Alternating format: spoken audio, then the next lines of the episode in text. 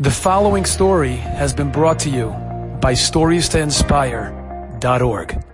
One time, the Chafetz Chaim was in his home when there was a knock on the door. He, he answers the door, and there's a man standing there. He says, Shalom Aleichem, Rebbe.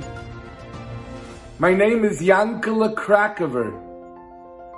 And he says, Oh, Yankala, I remember that you learned here. Yes, Rebbe, I learned here 40 years ago. Chafetz Chaim, like every Rebbe would ask, says, how are you doing? How are you learning? He says, of course I'm learning and I'm doing quite well. He says, how's your parnasa?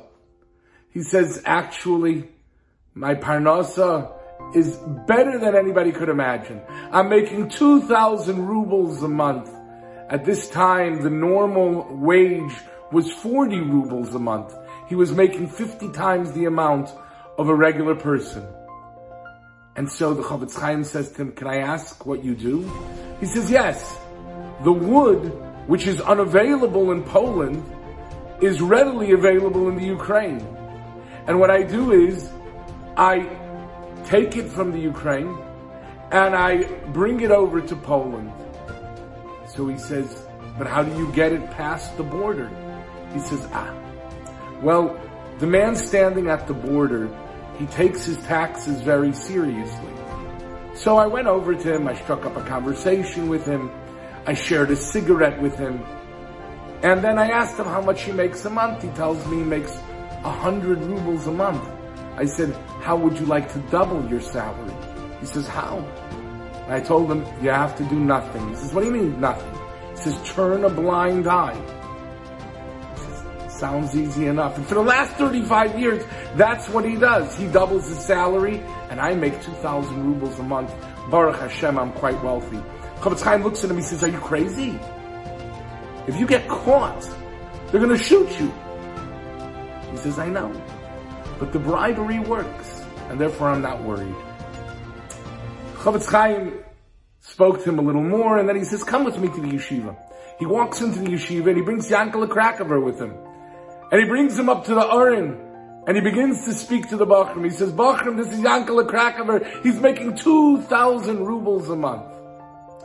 And he explains how the process works. He says that even though the taxes are very high and they're unlawful, but he's able to bribe the guard and the guard takes the bribes and he doesn't have to pay for the taxes. The Chafetz Chaim says, I want you to know, Bachrim, the Malchusa in Shamayim, the kingdom in Shamayim, is Ke'ein Malchusa Da'ara. It is just like the kingdom down here on earth. And just like down here on earth, you can bribe your way to get past the authorities, so too in Shamayim.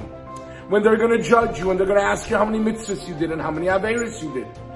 And then they're going to go through your entire life and you might be deserving of a terrible punishment. Who knows what they can do to you? You can bribe the guards. You can bribe the malachim. You know how? Kol hamerachem al habriyos merachamin olav min If somebody is compassionate and merciful with people, then in Shemayim they're merciful with you too. Moshe Rabbeinu was merachem al He had compassion and mercy. And because of that, he earned the right to have Shemayim be merachem, be compassionate on his children, on the Jewish people.